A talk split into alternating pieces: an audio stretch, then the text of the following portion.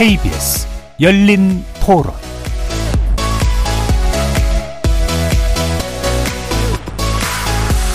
안녕하십니까. KBS 열린 토론 정준희입니다. 국정수행 부정평가가 지금 60% 넘게 나오는데 원인을 어떻게 보시고 또 원인은 언론이 잘 아시지 않습니까? 그 원인을 잘 알면은 어느 정부나 어? 잘 해결했겠죠. 어, 열심히 노력하는 것 뿐입니다. 비상대책위원회 위원장은 당 대표의 권한을 가지게 되는 겁니다. 자동적으로 어, 이준석 대표도 제명이 된다라고 할까요? 어, 어쨌든 해임이 되는 거죠. 윤석열 대통령 그리고 국민의힘 전국위원회 서병수 의장의 목소리 들어보셨는데요. 매주 목요일 전직 위원 세 분과 함께하는 여의도 협치의 기술 일부에서는 국정 지지율 20%대 추락의 원인과 대책을 살펴볼 예정입니다. 국정 지지율 추락의 원인으로 인사 실패 그리고 메시지 관리 문제점이 지적되면서 대통령실 내부에 정책 지휘부 직제를 추가하는 안 등을 포함한 체제 정비와 인적 쇄신 필요성이 제기되고 있습니다. 이준석 대표에 대한 중징계 이후 출범한 권성동 대표대행 체제가 무너지면서 내용이 깊어진 여당 상황도 지지율 하락의 원인 중 하나로 지목되는 만큼 이른바 윤핵관 의원들의 이선 퇴진과 대통령실의 책임 요구가 당내외에서 제기되고 있어 향후 정부 여당의 인적 쇄신 가능성 그리고 그 범위는 어떨지 주목됩니다. 그리고 이어지는 2부에서는 낸시 펠로시 미 하원 의장의 방한을 전후해서 불거진 외교 분야 과제들을 하나씩 짚어보는 시간도 갖도록 하겠습니다. KBS 열린 토론은 여러분의 주인공입니다. 문자로 참여하실 분은 9730으로 의견 남겨주십시오. 단문은 50원, 장문은 100원의 정보 이용료가 붙습니다. KBS 모바일 콩 그리고 유튜브를 통해서도 무료로 참여하실 수 있고요. 이제 콩을 통해서 보이는 라디오로도 만나실 수 있습니다. 시민 논객 여러분의 뜨거운 참여 기다리겠습니다. KBS 열린 토론 지금부터 출발합니다. 살아 있습니다. 토론이 살아 있습니다. 살아있는 토론, KBS 열린 토론. 토론은 라디오가 진짜입니다. 진짜 토론, KBS 열린 토론.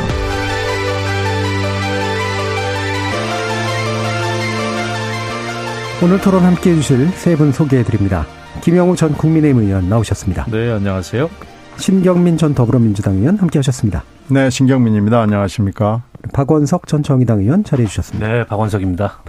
어, 국정 지지율 문제 매주마다 좀씩 얘기는 하고 있는데 어, 이번에는 이제 20%대로 떨어진 수치가 좀 나와 있어서요. 아, 이 정도면 좀 심각하게 바라봐야 되는 거 아닌가라는 생각 때문에 한번 말씀 나눌 텐데 여러 여론조사가 있습니다만 그 중에 TBS 의뢰로 한국사 여론연구소가 지난달 29일부터 이틀간 전국 만 18세 이상 유권자 1,003명을 대상으로 조사한 결과인데요. 국정 수행 긍정 평가가 28.9%로 집계된 내용입니다. 자세한 내용은 중앙선거 여론조사 심의위원회 홈페이지 참조해 주시면 되고, 자, 100일 기자회견도 이제 안 하는 그런 상황이긴 한데, 그만큼 좀 어려움이 있다는 얘기기도 하죠. 20%대 지지율을 어떻게 좀 봐야 되느냐. 더 중요하게는 이게 좀 바닥이 가까운 수치냐 그렇지 않느냐 뭐 이런 식의 이제 궁금증들이 좀 있습니다. 한번 세 분 차례로 평가 들어보죠. 먼저 어 김영우 의원님 말씀부터 주시죠. 국정 지지율이 저조한 거는 뭐 여러 가지 이유가 있을 겁니다. 근데 예. 제가 전체적으로 봤을 때는 이제 국정 운영의 시스템이 좀 음. 자리 잡지 못한 것 같아요. 그러니까 이제 먼저 인사 문제를 많이 거론하지 않습니까? 네. 그 특히 이제 대통령실 인사 이런 것도 아직은 좀 과거에 비해서 좀 어, 체계적이지 못한 게 아닌가. 그러니까 음. 워낙 정치를 시작한 지 얼마 안 됐고 또 대선 캠프가 꾸려진 지 얼마 안 됐고 아마 이런저런 이유들 때문에 같이 일은 했지만 서로가 서로에 대해서 잘 체크가 안 된 게 아닌가. 그러니까 과거에 그, 그, 제 경우입니다만은 과거 이제 대통령 선거 캠프 때는 어, 저 사람이 누군가 이런 그 궁금증이 일지 않을 정도로 서로가 서로를 너무나 잘 알았습니다. 음. 오랫동안 준비를 했기 때문에 그리고 혹시 터질 사고에 대비해서 그 명함을 새길 때 1년 번호까지 적었어요. 네. 그래서 그 1년 번호가 없이 음. 그냥 명함을 파서 다니는 사람은 수상하다. 아, 이런 경우에는 청와대도 가면은 위험하겠다 그래가지고 예. 음. 그 안국 포럼 얘기입니다. 음. 그래서 저도 이제 번호를 부여받았죠. 음. 그 정도로 이제 조심을 많이 했는데 아무래도 윤석열 정부는 그런 그 그런 게 시스템화되지 않았던 것 같습니다. 음. 예, 캠프 어, 짧았죠. 예. 그리고 또 하나는 이제 국정 기획 기능이 조금 지금 자리를 잡지 못했다. 이게 예를 들면 최근에 불거지고 있는 정책 그 번복 같은 거 있지 않습니까? 네, 네.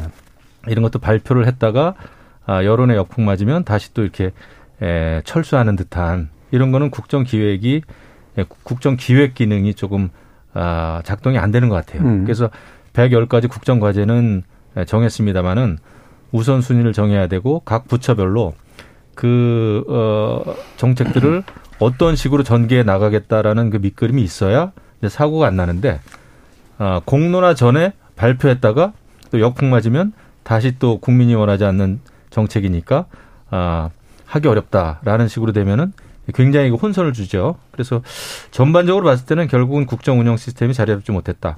여기다가 긴장감이 조금 부족하다. 0.73%로 이겼다는 거는 대통령만 바뀌었지만은 지금은 저는 정권 교체가 음. 됐다고 생각을 하면 안 될 것 같아요. 예. 어, 윤석열 정부나 여당의 입장에서는 대통령만 바뀌었지 뭐 모든 게 여소야되고 모든 그 의회 권력도 그렇고요. 사회 권력도 그렇고요. 이런 면에서는 정권이 교체됐다고 생각을 하면 안 되는데 에, 조금 에, 그런 면에서는 좀 너무 느슨하다 보니까 음. 이런 그 어, 뭐라 그럴까요? 국정 운영에 있어서의 실수가 자꾸 나오는 것 같습니다. 결국은 결국은 국정 어, 운영 시스템을 빨리 그 정비를 좀 해서 국정 기획 기능이라든지 그다음에 무엇보다도 이 모든 그 국정을 대하는 어떤 보다 진지한 예. 그 태도가 필요하다 이런 생각을 합니다. 예, 무엇보다 이제 체계가 확실히 안 잡혔다. 그러다 보니 이제 국정 기획의 우선순위도 잘 안 보이고 메시지도 혼란스럽다. 게다가 권력을 다강진 것처럼 성급하게 군다. 이렇게 이제 일단 지적은 좀 해주셨습니다. 신 의원님은 어떠세요? 그러니까 0.73을 이제 24만 표죠. 음. 어떻게 해석하느냐의 차이에서부터 시작을 하는데 물론 이제 이재명 후보는 0.73이니까 한번 해보자 뭐 이러는 건데 어, 윤석열 후보 입장에서 이렇게 생각해 봤을 때는 0.73으로 이겼으니까 완전히 이긴 거다 이렇게 생각하면 안 될 것 같아요. 음. 거기서부터 두 사람이 다 지금 헤매고 있는 거 아닌가 예, 예. 이런 생각이 들어요. 그래서 0.73으로 이겼으니까 0.73이라는 차이를 인정을 하고 그 다음에 어떻게 해야 되느냐라는 것은 사실은 뻔하거든요. 예. 사회 통합으로 가야 되거든요. 근데 지금 그렇게 되질 않았고 그 집권 세력 안에서도 보니까 검사들 위주로 가는 거 하면서 집권 세력 안에서도 벌써 분란이 일어나기 시작했고요. 그리고 코로나 이후에 정권을 수권을 했다는 것은 이건 엄청난 부담입니다. 코로나가 아직 지금도 끝나지가 않았지만요. 코로나로 2년 반 동안 이렇게 온 세계가 그냥 할킴을 당한 거 아니겠습니까? 이렇다면은 어 보건도 문제지만 경제는 뭐 엉망진창이라는 거거든요. 네. 그러면은 사실 한시도 어 쉬어서는 되지 않습니다. 굉장히 다급한 문제고 모든 국민에게 그 뭐 세대와 계층 지역을 막론하고 다 상처가 상처가 깊이 난 지금 시기에 집권을 하게 된 거기 때문에 1분 1초도 쉰다는 느낌을 주면 안 될 거예요. 음. 근데 지금 김 의원 말씀하신 대로 모든 문제점을 다 드러내면서 이렇게 한가하고 여유롭게 또 0.73%를 이긴 것이기 때문에 내가 승자다 라고 이렇게 해서는 안 되는데 지금 대통령은 대통령대로 집권 여당은 집권 여자 여당대로 한 표만 이겨도 이긴 건 이긴 거 아니냐. 네. 뭐 이런 태도를 보이는 거예요. 음. 그 사회 통합 말로는 뭐 통합 얘기를 가끔 하죠. 근데 통합하고는 아무 관련 없는 어, 여러 가지 조치들을 취하고 매우 중요한 정책을 매우 쉽게 건드렸다가 반발이 있으면은 또 금방 쉽게 물러나고요. 그러니까 이게 진지하지 않구나. 이, 이, 이 사람들은 전혀 진지하지 않구나. 음. 왜 정권을 잡았는지도 잘 모르는구나. 예. 지금 여기서부터 시작이 되는데요. 이재명 후보는 왜 0.73으로 졌는가를 뼈저리게 지금 반성하지도 않고 있고요. 음. 윤석열 후보는 반대로 왜 0.73밖에 못 이겼는가를 뼈저리게 생각하지 않고 있는 거예요. 예.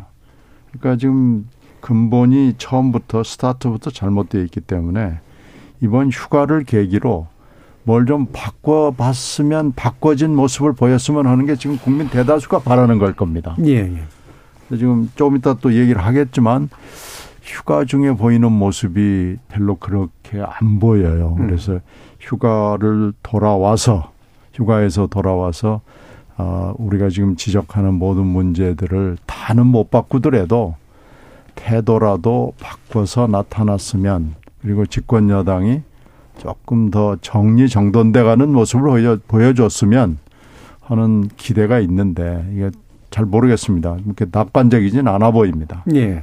이게 이제 두 분 다 공통적으로 이제 어, 이 정도 수준으로 갖지는 말아야 될 승자 인식이 이제 대통령과 집권 여당에게 있다라고 이제 진단을 해준 부분이 또 어, 눈에 띄는데요.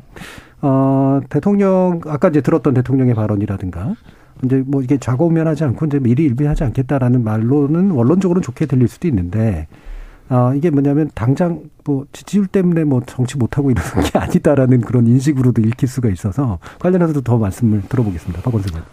예, 뭐 대통령 음. 국정 수행에 대한 지지율이라는 게 국정의 모든 것을 말해주지는 않습니다.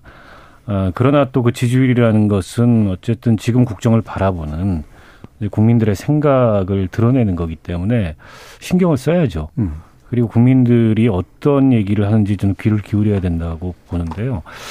지금 뭐 여당 내부에서도 그렇고 뭐 야당은 말할 것도 없고 어, 국민들도 이대로라면 이거 위기다. 음. 이 정권이 출범하자마자 이렇게 생각하는데 정작 그 위기 의식을 어, 대통령과 그 대통령 주변에서는 어, 감지하고 공유하고 있는지 음. 잘 모르겠어요. 그러니까 이번에 이제 휴가 갔다 오면 어, 인적 쇄신부터 시작해서 청와대 시스템을 좀 개편하고 어 그리고 당 당과 대통령실과의 관계에 있어서도 어떤 변화나 이런 것들이 있어야 된다는 얘기가 지금 뭐 우후죽순처럼 여기저기서 네. 나오고 네. 있는데 근데 대통령 휴가 시작할 무렵에 청와대 관계자 발 얘기는 뭐 그런 건 없을 거다라는 식의 얘기가 전달이 됐어요. 음. 윤 대통령이 어떻게 보면 그 뚝심과 고집으로 성공하신 분이잖아요. 근데 그거는 검사 시절의 얘기입니다. 음. 근데 지금은 최고 통치권자가 돼서 어, 최고 통치권자가 뚝심과 고집으로 가겠다. 끝까지 마이웨이 하겠다. 라면 그건 독선이 됩니다. 저는 벌써부터 그런 조짐이 나타나는 게 아닌가 싶어서 굉장히 우려스럽고 근데 이제 그 독선조차도 결과가 좋다면 뭐 과정이 정당화될 수도 있을 것 음. 같아요. 근데 결과가 좋으려면 저는 아까 이제 두 분 통치 역량에 관해서 말씀을 하셨는데 역량 이전에 통치의 의지와 목적이 뭔지 잘 네. 모르겠어요. 뭘 위해서? 네, 의지가 있는 건지, 뭘 위해서 어, 이 정부는 음. 어, 권력을 잡았고 뭘 하려고 하는 건지가 잘 드러나지 않는다. 유일하게 드러난다면 정적 제거가 목적 아닌가 음. 이런 생각마저 들 정도로 네. 어, 이번에 국민의힘 내부에서 터진 이 이준석 이 제거 소동. 은좀 도무지 이해가 안 돼요. 어떤 면에서 봤을 때도. 네. 그래서 저는 뭐 다른 누구보다 대통령께서 달라지시는 게 중요하다.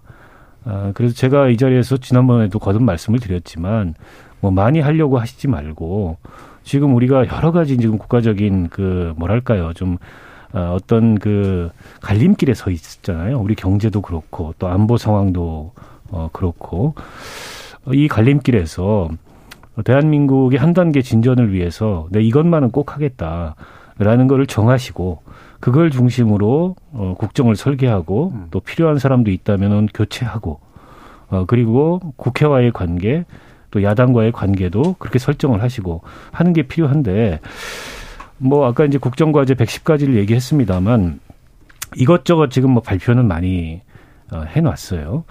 연금 개혁도 얘기했고 노동 개혁도 얘기하고 뭐 다 얘기했는데 뭐 하나 제대로 진행되는 게 없습니다. 그러니까 진행이 당장 눈에 띄는 가시적 성과가 나오지 않더라도 큰 틀에서 이걸 이런 개혁을 추진하기 위한 어, 말하자면 이 로드맵을 짜고 그 근간이 되는 어떤 기반을 준비하고 이런 모습이 전혀 보이지가 않습니다. 네.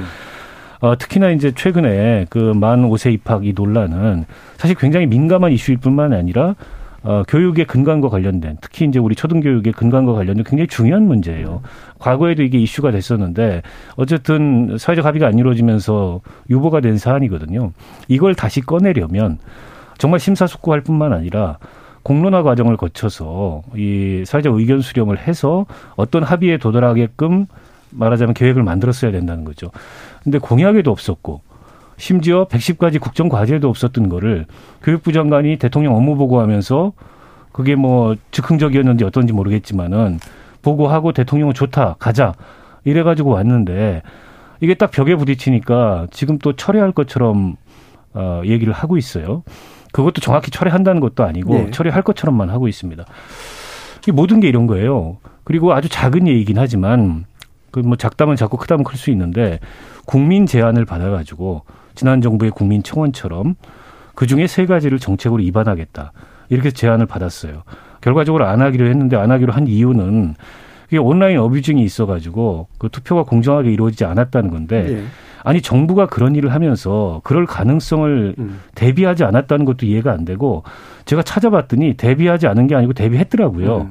온라인 어뷰징이 있을 수 있어서 실명으로 정책 제안을 하도록 음. 하겠다고 했는데 정작 그 시스템은 로그인이 없이도 되는 시스템이었어요 투표가. 네. 도대체 이게 뭐냐는 거죠. 음. 이 일이 한 번도 아니고 대통령실 명칭, 명칭 정한다고 국민 제안 받았지 않습니까? 예. 그때도 결국에는 그 제안은 받아놓고 결과는 발표를 안 했어요. 마음에 드는 게 없다 이거죠. 아니 국정이라는 게 대통령이 마음에 들면 하고 마음에 안 들면 안 하는 게 아니지 않습니까? 이렇게 즉흥적이고 어 이렇게 허술하게 네. 국정 운영을 한다는 것 자체가 저는 이해가 안 되고 우리가 대통령을 지금 그렇다고 바꿀 수는 없습니다. 예. 대통령을 바꿀 수 없다면 참모들이라도 다 바꿔야죠. 음. 그래서 지금 뭐 비서실장 얘기도 나오고 정무수석 얘기도 나오고 저는 누구 하나 가릴 거 없이 이 상황에 책임이 없는 사람이 없다. 예. 때문에 전격적으로 저는 대통령실 교체도 단행하시고 필요하다면 내각도 지금 문제를 많이 일으키는 장관도 바꾸고 그게 국민들한테 달라진 모습을 보이고 국민의 목소리를 듣겠다는 시그널이 될 거라고 봅니다. 예. 제발 좀 그렇게 하셨으면 좋겠어요. 음. 예, 박원석 의원님이 워낙 여러 분야에 대해서 얘기를 해주셔서 마치 그 원내 교섭단체 대표 연설을 듣는 듯한 이렇게 들어 했다면 굉장히 체계적이지 않았을까 싶은 그런 말씀으로 들리는데요. 여러 가지 그 쟁점들 중에 이제 한번 쟁점을 좀 선별해 보는 그런 시간이 됐으면 좋겠는데 뭐 당 얘기도 있고 대통령 얘기도 있고 대통령을 보좌하는 대통령실이나 장관의 문제도 있고 이게 지금 산재돼 있는 상태잖아요. 우선순위를 그래도 좀 따져봐야 될 것 같은데 대통령 본인, 대통령실, 그다음에 대통령 측근이나 주변, 어, 장관이나 이런 정부, 행정, 내각, 그다음에 당 이런 식의 이제 주요 권력 기구들이나 아니면 권력에 연관된 데들에서 어느 부분이 가장 문제이기 때문에 어느 부분부터 문제를 차근차근 차근 이렇게 풀어갔으면 좋겠다라고 하는 그런 좀 어, 정비가 좀 필요한 것 같아요. 이제 좀 니탄 내탁 공방, 공방이 될 수도 있기 때문에 그 부분에서도 간단히 한번 좀 언급 주실까요? 한번 김영우 의원님. 저는 뭐 저런 게 필요한 것 같아요. 지금 대통령께서 가장 중요하게 생각하는 게 소통이란 네. 말이에요. 그런데 이제 그 소통은 사실 그 수석들하고의 청- 대통령실 수석들하고의 아주 긴밀하고 양적으로도 소통을 많이 해야 된다고 봅니다. 그래야 대통령의 생각이나 철학을 수석들이 공유를 충분히 하고 그랬을 때 에, 대언론 대비도 되는 거고 음. 실수가 안 나오는 거죠. 근데 지금 만약에 수석들이 또 대변인이 대통령의 생각을 어설프게 안다면 그게 이제 어떤 실수에 대해서 변명하다가 더 큰 실수를 저지르는 예. 일들이 발생을 할 수가 있거든요. 제가 느끼기엔 그런 실수가 몇 번 있었어요. 음. 그거는 뭐냐 하면은 대통령의 생각을 충분히 공유하지 않고 있구나라는 의심이 저는 든단 말이죠. 대통령 이 그런가요? 아니면 대통령 상호 간에. 상호 간에? 예. 음. 근데 이제 소통이라는 게 그렇지 않습니까? 어, 일방적인 소통이 있고요. 음. 어, 100분 얘기하는데 90분 동안 한 사람이 이야기하면 음. 어, 그거는 진정한 소통이 되기가 좀 어렵고 음. 그다음에 이제 대통령 주변에서는 아무래도 이 사회에서 일고 있는 다양한 목소리가 아, 주입이 돼야 되는 거죠. 음. 왜냐면은 그 우리가 사람이 살면서 60평생 살면은 그 편견이라는 게 생깁니다. 많이 안다고 생각하지만 결국은 자기 경험, 치에서 나오는 지식과 지혜거든요. 근데 그것을 뛰어넘으려면은 대단한 인내와 용기가 필요하다. 음. 왜냐하면 색다른 의견을 내는 거에 대해서 굉장히 그게 불편하면 음. 그 다음에 그걸 받아들이기 어려워지면은 결국은 굉장히 정책적인 실패, 인사 실패가 계속 나타날 수밖에 없는 거죠. 그래서 저는 어, 대통령실에 좀 바라건대 음. 좀더 대통령과 그 주변 참모들 간의 긴밀한 소통. 이거는 어떤 도어 스태핑이나 이런 것보다 훨씬 중요한 예. 일입니다. 그렇게 해야 수석들도 그렇고 그다음에 또 국무위원들도 마찬가지예요. 장관들도 대통령하고 충분히 소통을 해야 이런 어떤 정책 혼선이 일어나지 않고 어 그런 어떤 플랜이 좀 설 것 같거든요. 음. 그러면은 좀 안정을 찾을 수 있고 어 저는 그 좀 시행착오가 줄어들지 음. 않겠나. 왜냐하면 저는 휴가 때도 에, 아까 박원석 의원님이 잠깐 말씀을 하셨는데 예를 들면 이번 휴가 그냥 뭐 푹 쉬고 잠 많이 자고 영화도 보려고 한다라는 굉장히 단순한 그 문장이지만 지금 국민 정서는 전혀 안 맞는 거예요. 네. 그건 홍보도 아니고 또 사실 잠만 자고 영화만 보지도 않을 겁니다. 솔직히 말하면. 예, 연극도 이, 보시더라고요. 예, 이 중차대원 때왜 그런 말이 그냥 이렇게 예, 쉽게 나오는지 저는 이해가 예. 안된 거죠. 음. 그래서 아, 뭔가 좀 더 고민이 필요하고 소통이 필요하고 모든 게 기획이 돼야 되는데 하다못해 음. 뭘 하나 하더라도 기획이 필요한 건데요. 대통령의 일거수일투족은 다 의미 부여가 되는 거 아닙니까? 음. 비판이 되고 그래서 그런 면에서 좀 더 소통과 다듬어진 그 홍보 전략이 필요하겠다 예. 하는 생각을 합니다. 그러니까 지켜보는 국민적 정서를 이제 염두에 두면서 대통령 스스로 그리고 대통령 보좌진이 이제 긴밀한 소통을 통해서 이제 문제를 정확하게 인식하고 해결해내는 거. 이게 일단 가장 중요한 포인트라고 이제 보셨고요. 신 의원님은 어떤 부분이 좀 난맥상이라고 또 생각하시나요? 뭐 본인이 바뀌어야죠. 네. 어, 제일 중요한 건 본인이 지금 말을 너무 많이 한다는 것이 공통적으로 지적을 받는 건데요. 음. 그건 검찰에 있을 때부터 지적을 받은 건데 네. 한 시간 얘기 뭐 만나면 55분을 본인이 얘기하고 5분을 상대방이 얘기를 하는 이런 스타일. 네. 이게 지금 그대로 어 대통령실내에서도 되풀이되고 있다. 음. 라는 것이 뭐 여러 사람들의 증언입니다. 음.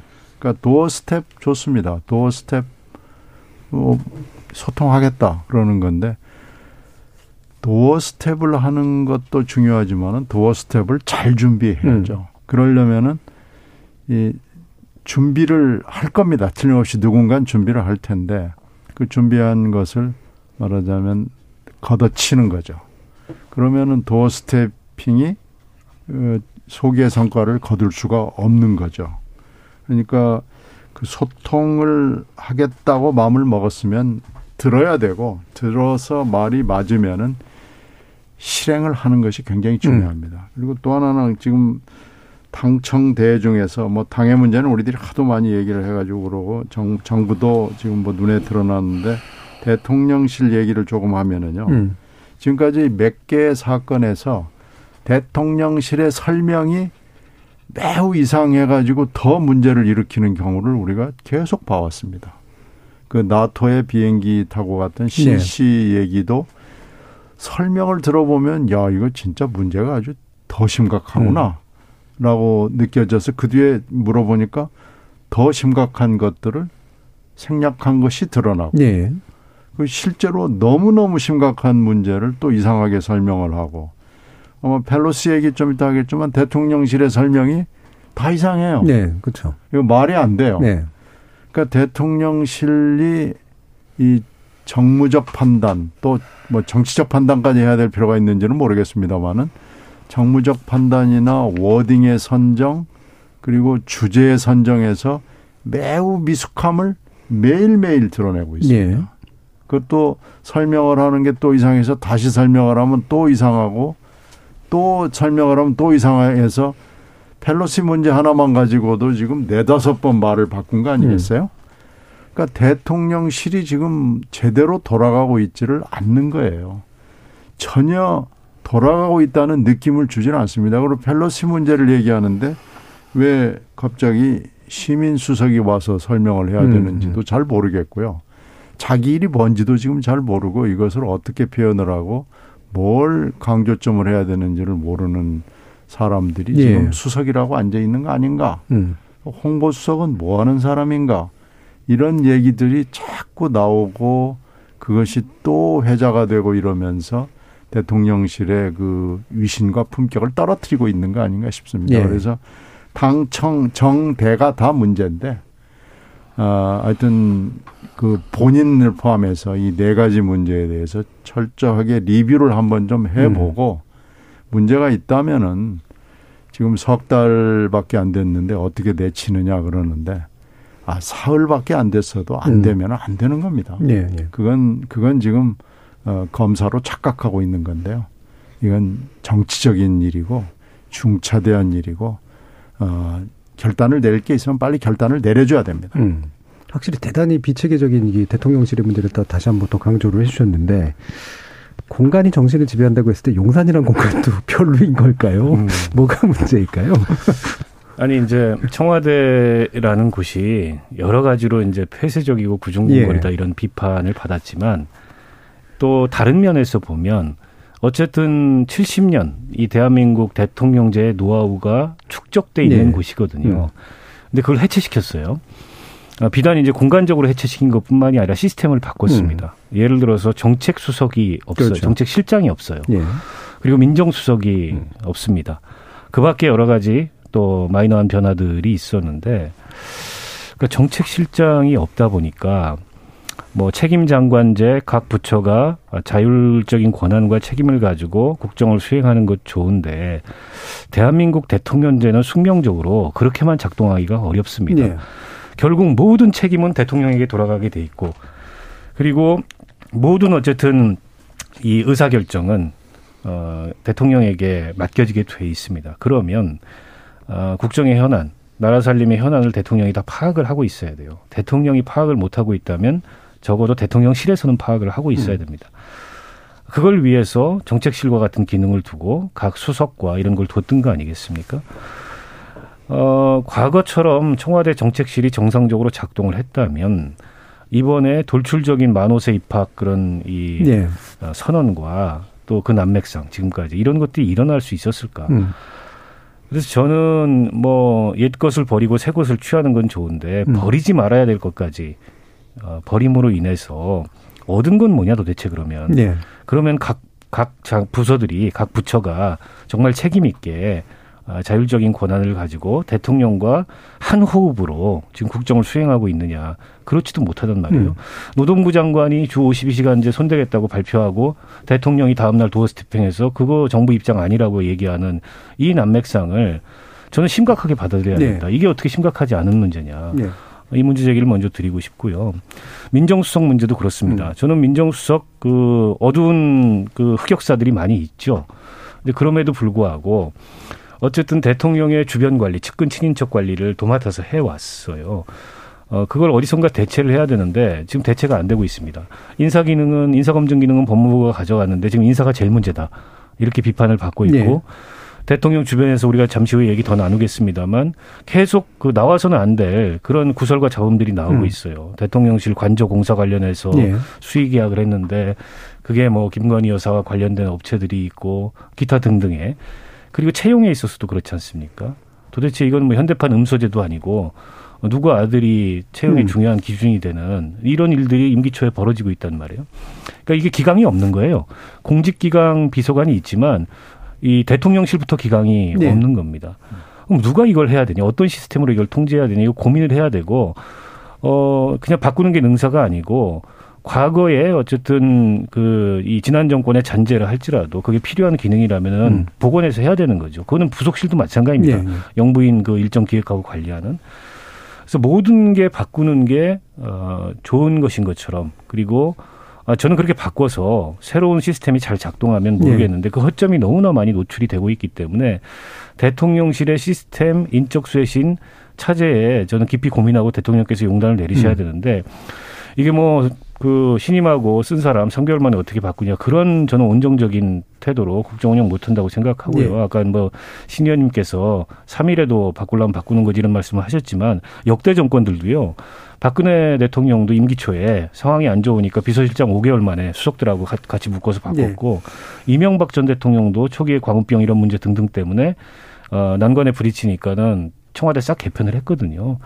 지금 그럴 타이밍이 아닌가. 고집을 부릴 때가 네. 아니다 이런 말씀드립니다. 예, 박원석 의원님 말씀하실 때 마스크 안에서 입술이 달싹거리는 모습이 보였거든요. 아, 저요? 김영호 의원님.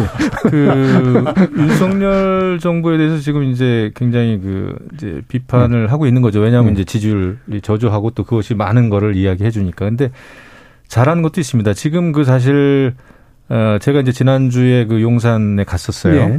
그 국민통합위원으로 음. 이제 위촉을 받고 그 대통령하고 함께 1차 회의를 했습니다. 근데 확실히 청와대 제가 갈 때보다 용산이라고 하는 공간은 그 대통령실을 옮기기에는 너무나 잘했다라는 음. 생각이 듭니다. 확실히 그 제가 가 있는 동안에 많은 사람들을 만났고요. 음. 그다음에 물론 뭐 대통령하고도 이제 회의를 했습니다마는 이 공간이 주는 그 이점이 확실히 있더라고요. 음. 제가 과거에 청와대도 여러 번 가봤고 어, 국방부 건물 지금 이제 대통령실 건물은 저는 아주 익숙합니다.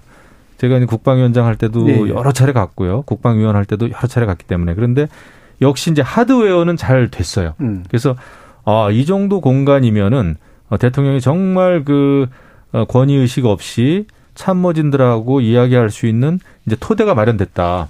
그래서 제가 아까 말씀드린 대로 이제 시스템만 갖추면 되겠다 음. 싶은 거예요. 그리고 실질적으로 거기 이제 비서관 행정관들 얘기 들어보니까 대통령 만나기가 쉽다는 얘기를 하더군요. 예.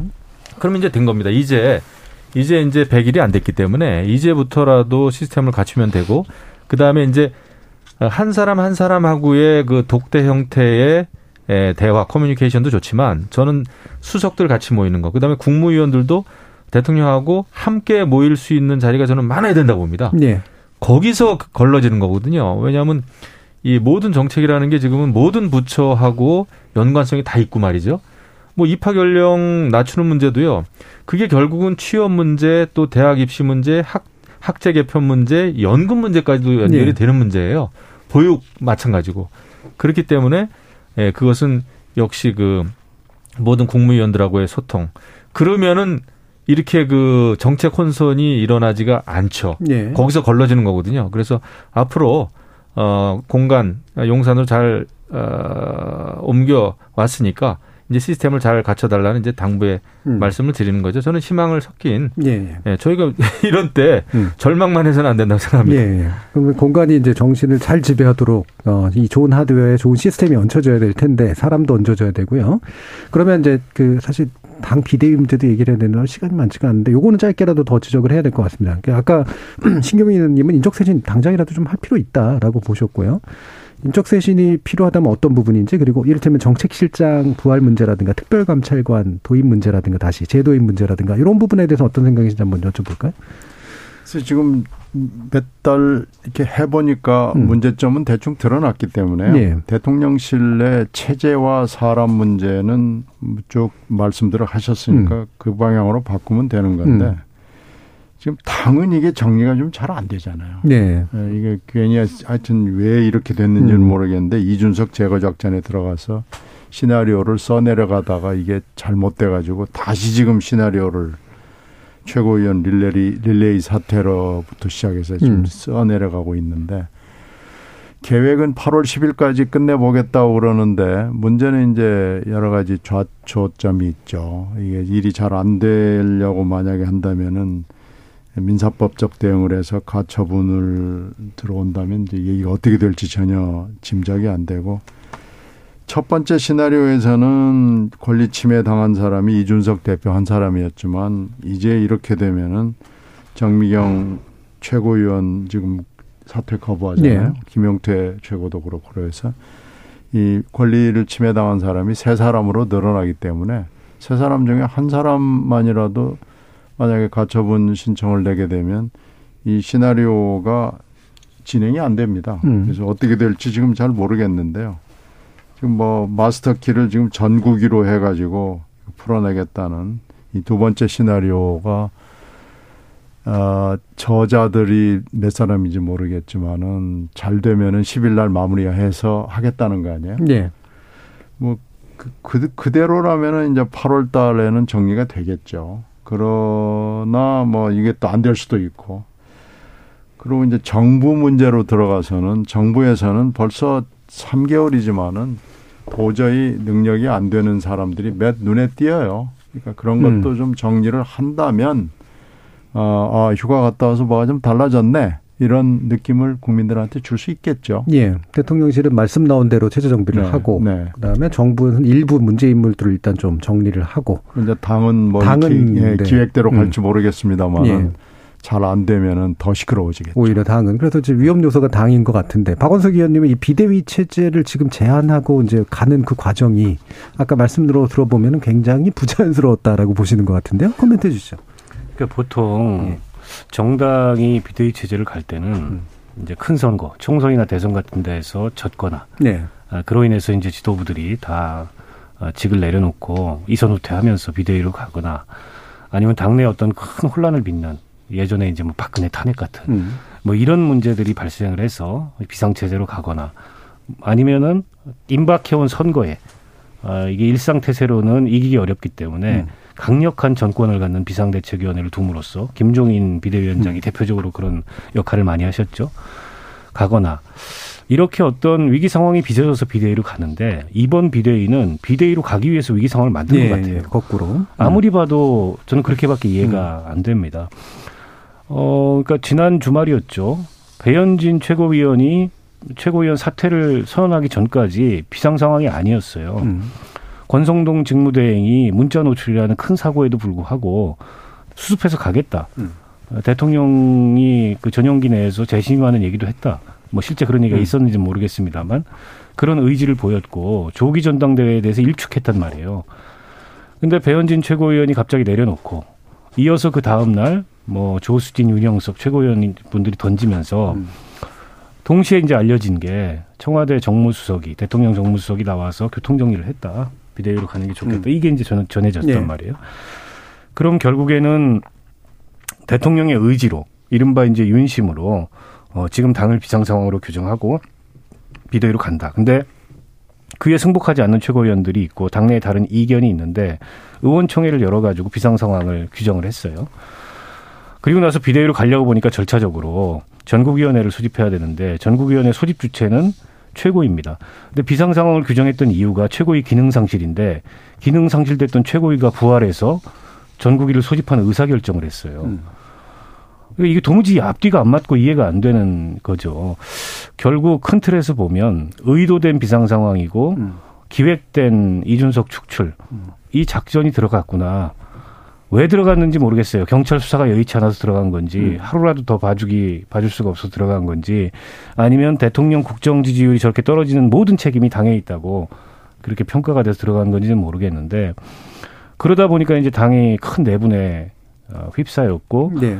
어 당장 6일 10일 전국위원회를 열어서 비대위로 전환을 하더라도 그에 불복하는 이준석 대표와 최고위원들이 법적 대응도 할 수 있고 법적 대응뿐만이 아니라 정치적으로 승복하지 않기 때문에 어, 이게 이제 봉합이 안 되는 상황이 계속 되는 거죠. 네. 그러면 지금 어쨌든 대통령이 뭐 정치를 하신 분이 얼마 하신 지 안 된 분이고 그러다 보니까 여러 가지 대통령실이나 또 국정 수행에 있어서 난맥상들이 뭐 나타날 수 있다 치고 국민의힘은 적어도 집권을 오랫동안 해왔던 정당이고 이 여당에는 그런 이 통치의 DNA가 이 집권의 DNA가 있어야 될 거 아닙니까? 근데 여당이 그런 걸 잃어버린 것 같아요. 그런데다가 지난 대선에서 승리했던 건 예. 어쨌든 지역연합, 세대연합이라는 두 최대 연합을 통해 승리를 했는데 이렇게 뺄셈을 해가지고 과연 어디서 음. 국정 운영의 동력을 찾을 수 있을지 음. 저는 대통령도 여당도 도무지 잘 어, 상식적으로는 이해가 안 되는 정치를 하고 있다. 예. 그러니까 위기, 그러니까 비상 상황 이라는 게 만들어져서 비대위가 된 게 아니라 비대위를 만들기 위해서 비상 상황을 연출했다라는 말씀을 주셨기 때문에 그러면 이제 약간만 더 이제 그 말씀을 좀 드리면 들 듣고자 하는 부분은 아, 이게 이제 그 이준석 대표를 일단 징계해서 6개월 동안 어쨌든 활동 못 하고 대행 체제로 들어선 게 그나마 봉합이었는데 그리고 약간 대통령 걸 만족한 것 같았거든요. 그 문자 메시지 내용으로 보면. 그럼 이제는 당이 정부에 도움을 줄 수 있다라고 판단한 것 같은데 그게 공개되면서 오히려 2차 내용이 이제 일어난 거잖아요. 어떤 면에서 보면 약간 엎어진 김에 아예 그냥 아예 그냥 깔끔하게 판을 정리하겠다라는 의지도 작동하는 것 같은데. 근데 그 제가 볼 때는 윤리위에서 이제 이준석 당대표 6개월 네. 당원권 정지 때부터 어, 향후 발생할 수 있는 정치적인 상황에 대해서 예측을 못하고들 계속 결정을 내는 것 네, 같아요. 네. 제가 볼 땐 그렇습니다. 시나리오보다는. 그러면 음.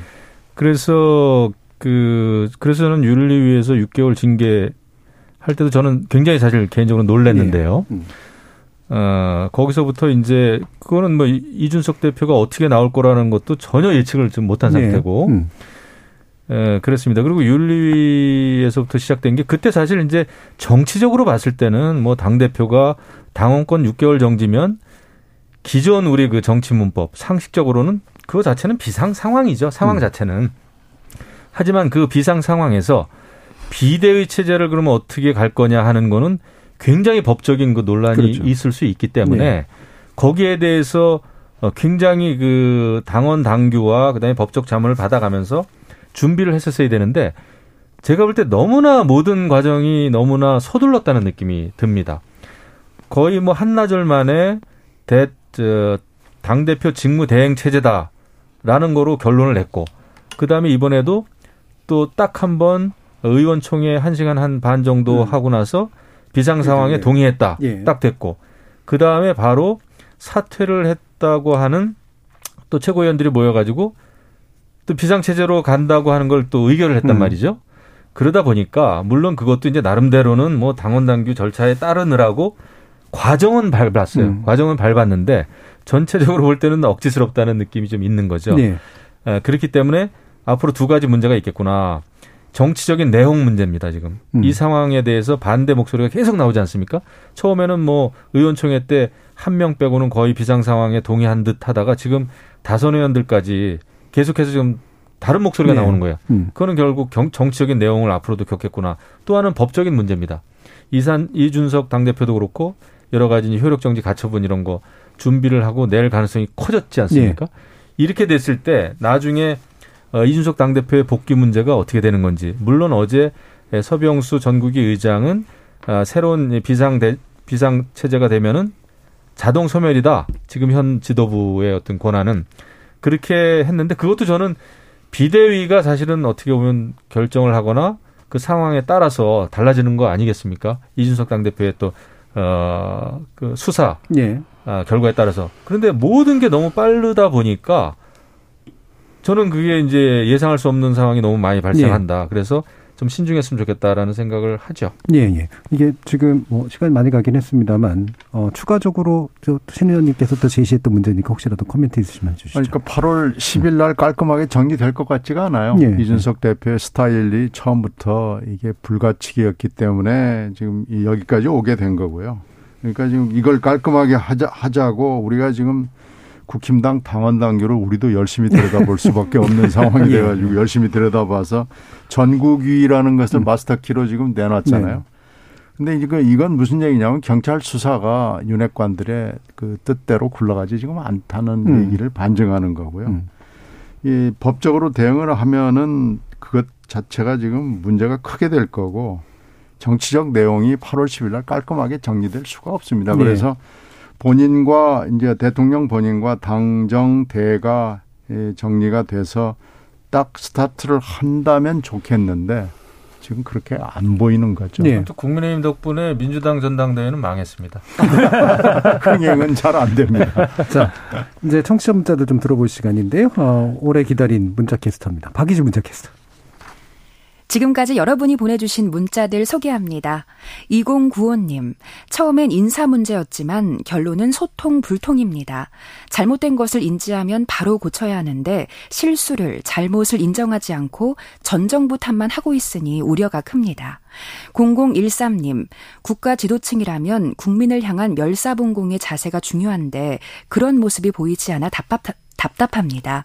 황호승님, 윤석열 대통령은 어젠다 정리가 안 되는 분으로 보입니다. 이형우님, 인사 문제를 자꾸 거론하는데 정치 공세일 뿐입니다. 인사 난맥상은 지난 문재인 정부에서도 심각했었습니다. 황정현님, 선진국 어느 나라 대통령이 국민들의 사소한 것까지 미주알 고주알 파악합니까? 그런 나라가 있습니까? KBS 열린 토론 이 시간은 영상으로도 생중계하고 있습니다. 유튜브에 들어가셔서 KBS 일라디오 또는 KBS 열린 토론을 검색하시면 지금 바로 토론하는 모습 보실 수 있습니다.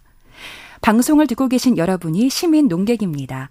계속해서 청취자 여러분의 날카로운 시선과 의견 보내주세요. 지금까지 문자캐스터 박의주였습니다. 토론이 세상을 바꿀 수는 없습니다. 하지만 토론 없이 바꿀 수 있는 세상은 어디에도 없습니다.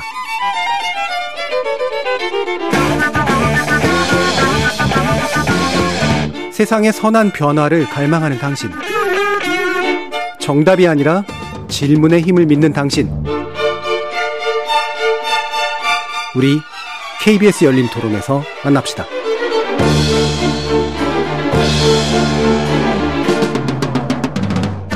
KBS 열린 토론 2부는 신경민 전 더불어민주당 의원, 박원석 전 정의당 의원, 김영우 전 국민의힘 의원 이렇게 세 분과 함께 낸시 펠로시 미현 의, 하원 의장 방한 전후 불거지고 있는 외교적 문제들 몇 가지 짚어보도록 하겠습니다. 어, 일단 첫 번째는 이 부분을 좀 들여다봐야 될 것 같은데요. 어, 어, 펠로시 의장이 오는 순간에 이제 아무도 안 나갔다 와 그다음에 대통령이 만날 거냐 말 거냐가 왔다 갔다 하다가 이제 통화하는 것으로 끝났다. 요 상황을 어떤 외교적 시선으로 보는 게 맞는지 일단 신 의원님 좀 말씀 주실까요? 글쎄 이 영전 문제는 의전 프로토콜은 누군가는 나갔어야죠. 네. 어, 지금 외교장관이 외유 중이기 때문에 출장 중이거든요. 그러면은 그 다음 서열이 나가야 되는 게 맞고요. 음. 어, 뭐 설명은 또 뭐 대통령실지 또 나오는데 설명은 음. 이게 이게 행정부 일이 아니고 국회 일이었기 때문에 국회가 의전을 알아서 하는 거다라고 그러는데 음. 사실 국회가 이런 기능이 제대로 돼 있지가 않거든요. 예. 그러니까 그런 걸로 봐서는 대통령실이나 외교부가 차고 앉아서 이 문제를 처리를 했어야 되고요. 음. 뭐 이게 지금 괜찮다고 그랬다라고 그러는데 괜찮을 리가 없죠. 음. 그리고 대통령 만나는 문제도 아 만나야죠. 어 하원 의장 정도가 우리나라를 왔고 이게 지금 동북아 정세 내지는 미중 간의 이게 세계적인 이슈기 때문에 부담스러운 면이 분명히 있죠. 미중 관계의 음. 현재와 과거와 미래를 봤을 때 부담스럽죠. 그럼에도 불구하고 만나서 우리의 입장도 설명을 하고요. 네. 어, 그리고 환대를 보여주고 그리고 지금 윤석열 정부가 선거 때부터 한미동맹을 얼마나 강조하고 강조했습니까? 이 표도 굉장히 많이 받았을 거예요. 음. 그렇다면은 만나야죠. 만나서 긴 시간이 아니더라도 충분히 이 한미동맹에 대한 얘기를 하고 또 미중 간의 갈등에 대해서도 얘기를 하고 우리 입장을 전하고 그러는 게 대통령의 할 일이죠. 휴가를 핑계대고 한다는 건 말이 안 되고요. 휴가 중에도 만난 선례가 있고 이 또 대통령실이 또 휴가 중에 만나지 않았다고 설명하더라고요. 음, 음. 근데 그건 그렇지 않습니다. 아 그리고 또 더군다나 어저께 연극 관람 일정도 있었고 네. 이러기 때문에 더 할 얘기가 없는 거예요. 음. 그래서 오늘 만나서 여러 가지 현안 문제를 얘기하고 따뜻한 얘기를 했더라면 국민들이 보기에 야 휴가 중에도 역시 한미 동맹을 위해서 아, 이렇게 대통령이 매진을 하는구나 이런 평가가 나오지 휴가 중에 굴욕적으로 나갔구나 이러지는 않았을 겁니다. 예. 음. 만약 입장을 바꿔서 민주당 정권 대통령이 이랬다면은 국힘당 쪽에서 가만히 있었겠어요. 네. 지금쯤 아마 뭐 난리 났을 겁니다. 음. 그래서 이번에 뭐 저, 프로토콜도 그렇고요. 어, 만나는 문제도 그렇고요. 매우 실수를 했고 또 청와대가 또 설명을 또 잘못했고요. 음. 청와대 설명 잘못한 게 이 펠로시 방문 하나만 놓고도 많습니다. 네, 2주 전에 접촉이 왔다 아니다. 네, 뭐 하여튼 한두 개가 아니고 오늘 또 또 실수를 해가지고 이게 국익을 고려한 결정이었다라는 음. 일은 이런 정무적 감각, 외교적 감각을 가지고 어떻게 대통령실을 운영을 하려고 그러는지 걱정이 됩니다. 네, 국익을 고려해서 결정했더라도 사실 건 발언을 하면 안 되는. 아, 절대 하면 안 네. 되죠. 네. 자, 김영 의원님. 그렇습니다. 저도 이제 국회에서 외통위를 6년 하면서 그 해외도 많이 가봤고, 네.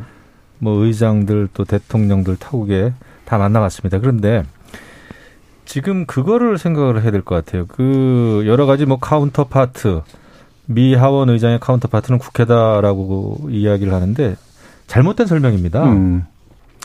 그렇게 말은 할 수, 그건 우리가 내부적으로 말할 수 있지만은 예. 늘이 외교라든지 정치는 보면은 의도보다는 그 결과 가져, 가져오는 파장에 대해서 미리 예측을 해야 되거든요. 네, 네. 그러니까 이거 우리끼리 뭐 counterpart 우리끼리 이게 정리해서 될 문제가 아니라 결국은 한미 동맹의 문제, 그 다음에 한 30년 동안 그 펠로시 의장은 북한 핵 문제라든지 북한 인권 문제에 있어서 가장 지금 국민의힘과 괴를 같이 해온 네. 그런 정치인이에요. 음. 그리고 하원 의장 아닙니까? 그리고 음. 이제 그 하원 의장이 그냥 그 한국에 여행 온 게 아니고 그 동북아의 여러 나라를 순방하면서 모든 그 정상들을 다 만나고 있는데 휴가라는 이유 때문에 대한민국의 대통령만 만나지 않는다면 그것은 우리가 더 이상 할 얘기가 없다. 이건 음. 휴가라는 걸로 설명이 안 되는 문제거든요. 그런 면에서 어, 저는 잘못됐다 이렇게 생각을 합니다. 음. 그리고 휴가 때 아무것도 안 한 게 또 아니지 않습니까? 예, 예. 그래서 그건 아닌 것 같고요. 그리고 그 결국 외교도 사람이 하는 거기 때문에 그 프로토콜 따지고 있는 게 아니라 따져야 될 일이 아니라 결국 그 순방을 할 때 외교부가 됐든 국회가 됐든 그 용산 대통령실이 됐든 마중을 나가는 게 맞아요. 음. 음 맞습니다. 그래서 아, 결국 사람 사이에 그 외교다 이런 말씀을 드리고 국익을 고려해서 결정했다고 하는 거는 이거는 씻을 수 없는 실수다. 그러면 전략적으로 안 만났다는 게 된단 말이죠. 외교적으로. 예, 예. 그러면 이거는 그 미그 그 펠로시 음. 의장 입장에서는 굉장히 불쾌한 일이다. 그다음에 40분 동안 통화했는데 그러려면은 만났어야 된다 네, 생각을 합니다. 이게 네. 통화라는 거는 펠로시 의장이 미국에 있어도 통화는 가능한 거예요. 그렇죠. 근데 한국에 왔기 때문에 만나는 거죠. 그래서 뭔가 조금 잘못 생각하고 있다. 그다음에 미중 갈등이라는 거는 뭐 세상이 다 아는 음. 지금 현 국제 질서인데 이런 상황에서 중국의 눈치를 봤다라는 빌미를 자꾸 주게 되는 거죠. 벌써 대만 언론에서는 대한민국 대통령이 펠로시 의장을 만나지 않았다. 중국의 눈치를 보는 게 아니냐라는 음. 뉴스가 벌써 지금 뜨고 있어요. 예.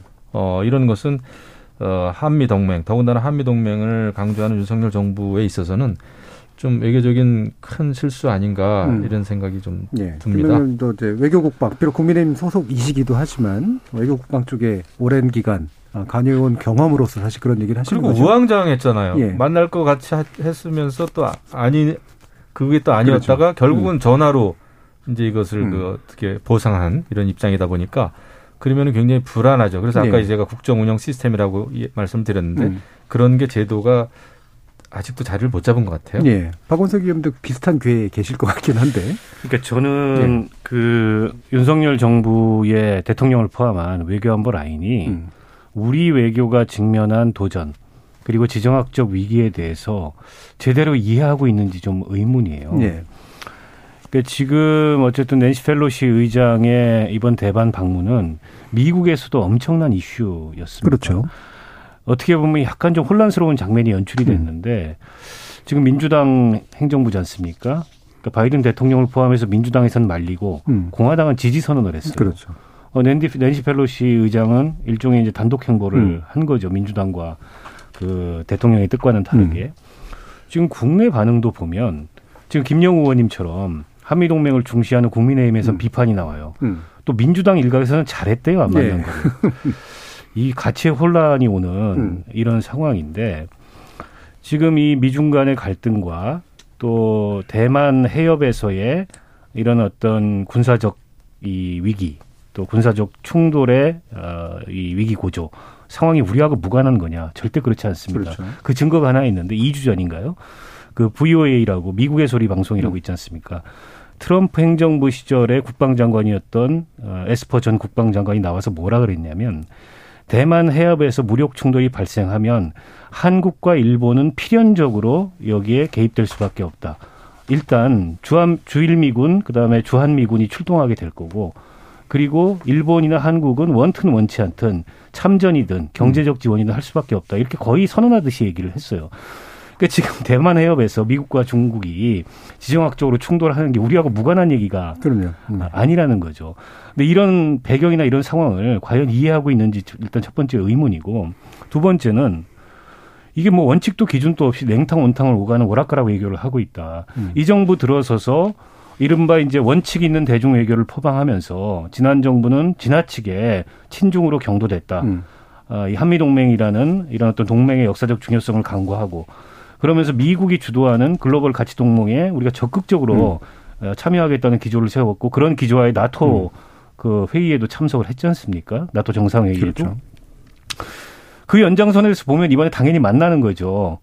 왜냐하면 지금 펠로시 의장이 말레이시아부터 싱가포르, 대만 거쳐서 한국 가서 일본까지 가는데 정상을 안 만난 데가 없어요. 내일 일본 가서 기시다 총리를 정상회담을 하- 그러니까 저 기시다 총리를 바- 그 마- 예방을 합니다. 근데 휴가 중이라는 건 정말 말도 안 되는 거고 오늘 최영범 홍보수석이 앞서 두 의원님께서 지적을 해주셨지만 총 국익을 이 총체적으로 고려한 결정이다 이렇게 얘기를 했어요. 휴가 중이어서 안 만난 게 아니고 생각해 보니 지금 이렇게 미중 충돌이 고조되고 있는 가운데 우리가 낸시 펠로시 의장을 만나는 거는 음. 어, 중국하고 너무 긴장을 높이는 것 같아. 그래서 안 만나는 거야. 라는 얘기를 한 거나 다름없죠. 그렇죠. 미국에서 이걸 어떻게 받아들이겠습니까? 그러면 지금까지 뭐였냐는 거예요. 지금까지 어, 그렇게 원칙 있는 대중외교를 포방하면서 한미동맹 일변도의 외교로 오다가 갑작스럽게 중국 눈치 보기를 한다? 음. 그러면 이건 미국에서 보기에도 어처구니가 없는 거고 중국에서는 또 얼마나 이거 이 상황을 우습게 보겠습니까? 도대체 이 정부의 어, 외교의 원칙이 뭐냐, 기준이 뭐냐? 저는 당연히 만났어야 된다고 생각하고요. 예, 예. 만나서 그 얘기를 하면 됩니다. 너무 중국 몰아세우지 마라. 음. 우리도 힘들다 그러면 음. 이 얘기를 왜 못합니까? 정상 간에 하기가 불편하지만 저기는 의회 지도자고 음. 비공개로 비공식으로 이런 얘기 할 수 있는 거죠. 과거에 노무현 대통령은 조지 부시 면전에서 중국 너무 그렇게 몰아세우지 마라 이런 얘기를 했어요. 음. 부시가 듣고서 불편해하건 말건. 예. 그게 지정학적 교량자로서의 우리의 외교적 역량을 발휘하는 길이고 어떻게 보면은 어, 이런 균형자 외교로서 어, 우리의 입지를 세우는 거지 이 눈치도 보고 저 눈치도 보고 그러면 우리 외교는 실종됩니다. 예. 그러면서 저는 너무 이번에 지난번 나토 정상회의에 참여하는 것도 참 맥락상 이해하기 어려웠지만 이번에 또 이 모습을 보면서 이건 또 하나의 외교 참사 아니냐 음. 이런 생각밖에 안 듭니다. 예. 이게 만났어야 된다는 비슷한데 만나서 무슨 얘기를 했어야 되는가는 조금씩 이제 다를 수가 있을 네, 것 같긴 한데요. 예. 제가 제가 하나 지적하고 싶은 것은요. 대통령이 이 상황을 이해하지 못할 수도 있습니다. 예. 뭐 다른 일도 바쁠 수 있고요.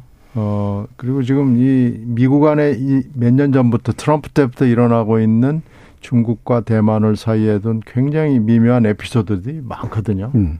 그러면서 지금 이 중국이 이번에 이렇게 격하게 반응하는 게 펠로시 하나만을 가지고 그러는 것도 있지만은 하여튼 트럼프 때부터 한 걸음 한 걸음 대만을 인정을 해가는 거예요. 음. 그리고 급기야는 최근의 뉴스 중에는 미군이 대만군에 가가지고 연습 훈련을 도와줬다는 거 음. 아닙니까? 고문관 자격으로.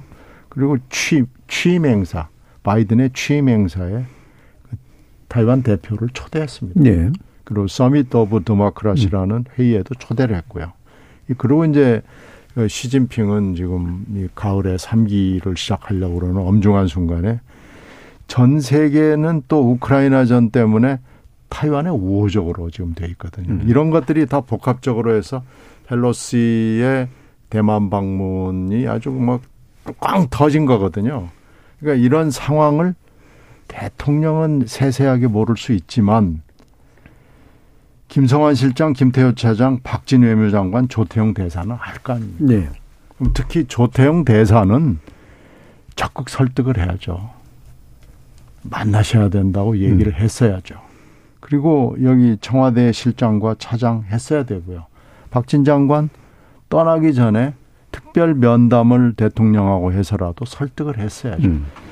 그리고 나서도 대통령이 아이 나뭐 그냥 갈래. 나, 나 집에 그냥 있을래. 그렇다면 할 얘기가 없었네. 없죠. 그런데 그런 흔적이 없지 않습니까? 네. 이건 지금 어, 내각이나 청와대 참모들하고 소통이 되지 않는다는 얘기고요.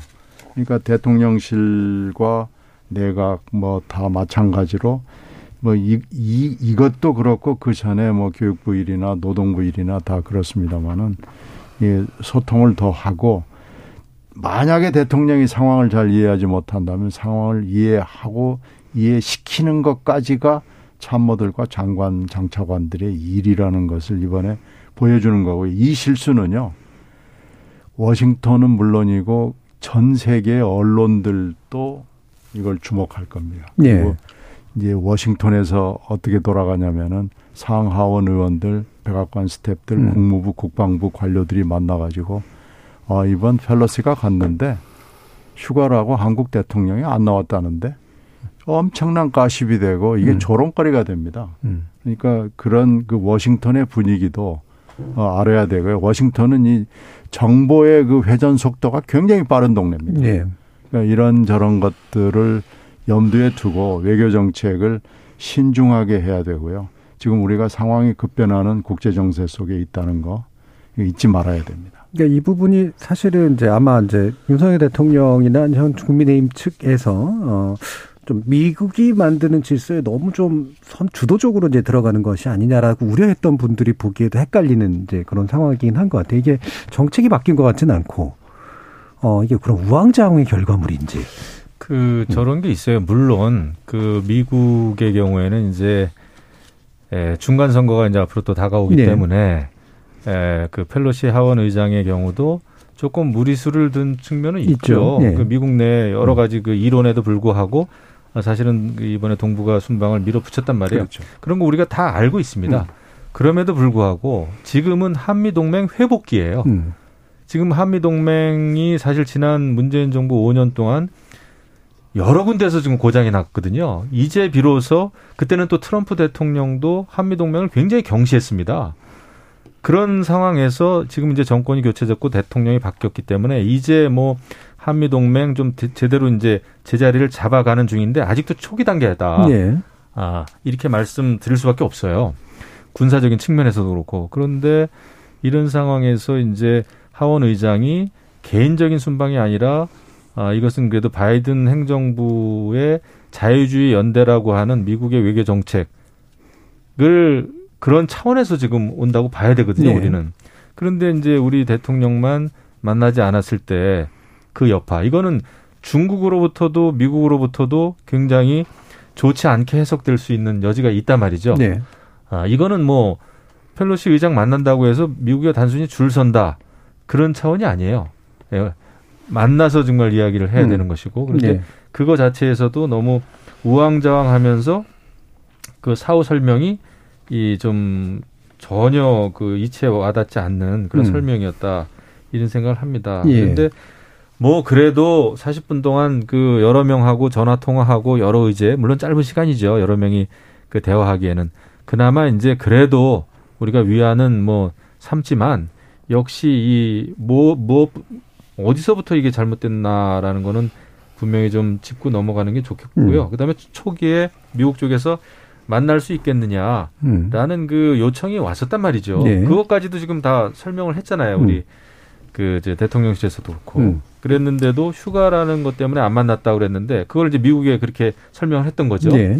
그런데 결과적으로는 뭐 다른 일도 하고 음. 뭐 국내적인 이런 걸 했기 때문에 그 미국 쪽에서는 좀 서운할 수밖에 없겠다. 음. 음, 이런 생각입니다. 네. 어떻게 해석해야 될지 또 계속해서 궁금해서 예. 박원석 의원님.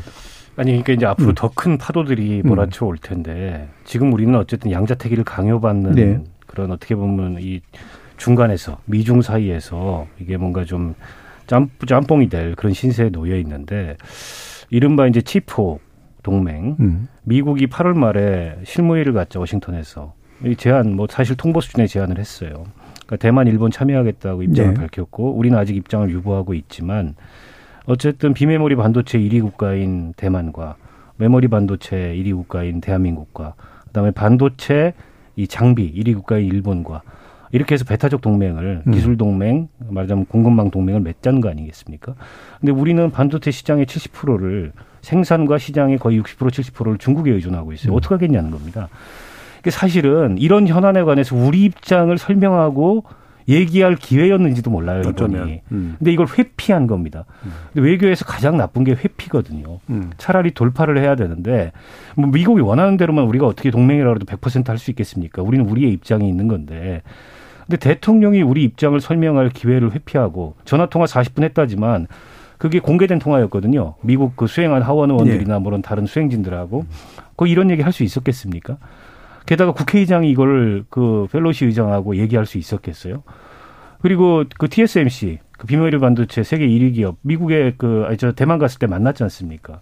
우리는 뭐 삼성을 만나고 가진 않았어요. 낸시 펠로시 의장이. 하지만 이런 현안을 들고 왔다는 게 뻔한데 그 기회를 통해서 우리 입장을 설명할 수 있는 그 기회를 회피해 버린 거예요. 음.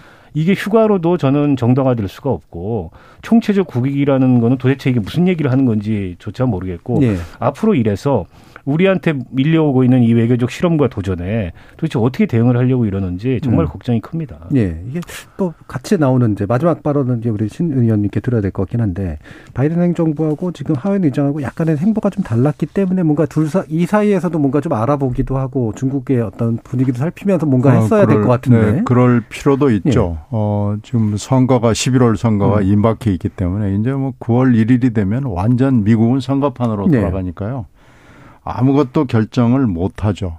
그래서 이제 다음 상하원이 결정될 때까지는 뭐 그건 있죠. 있긴 있지만 음. 아까 말씀드린 대로 그 정보의 공유 시스템이 예, 예. 미국이 굉장히 발달돼 있고 워싱턴은 그 중에서도 핵이거든요. 그래서 이번에 그 평가가 다음 상하원에도 공유가 될 겁니다. 음. 물론 화이트하우스나 국무부나 백악관, 어, 뭐 국방부 이런 데다 공유가 되는 거죠. 이게 지금 저는 굉장히 에, 어려운 음, 어떻게 보면 레피테이션이 될 거다. 좋지 네, 않은. 네.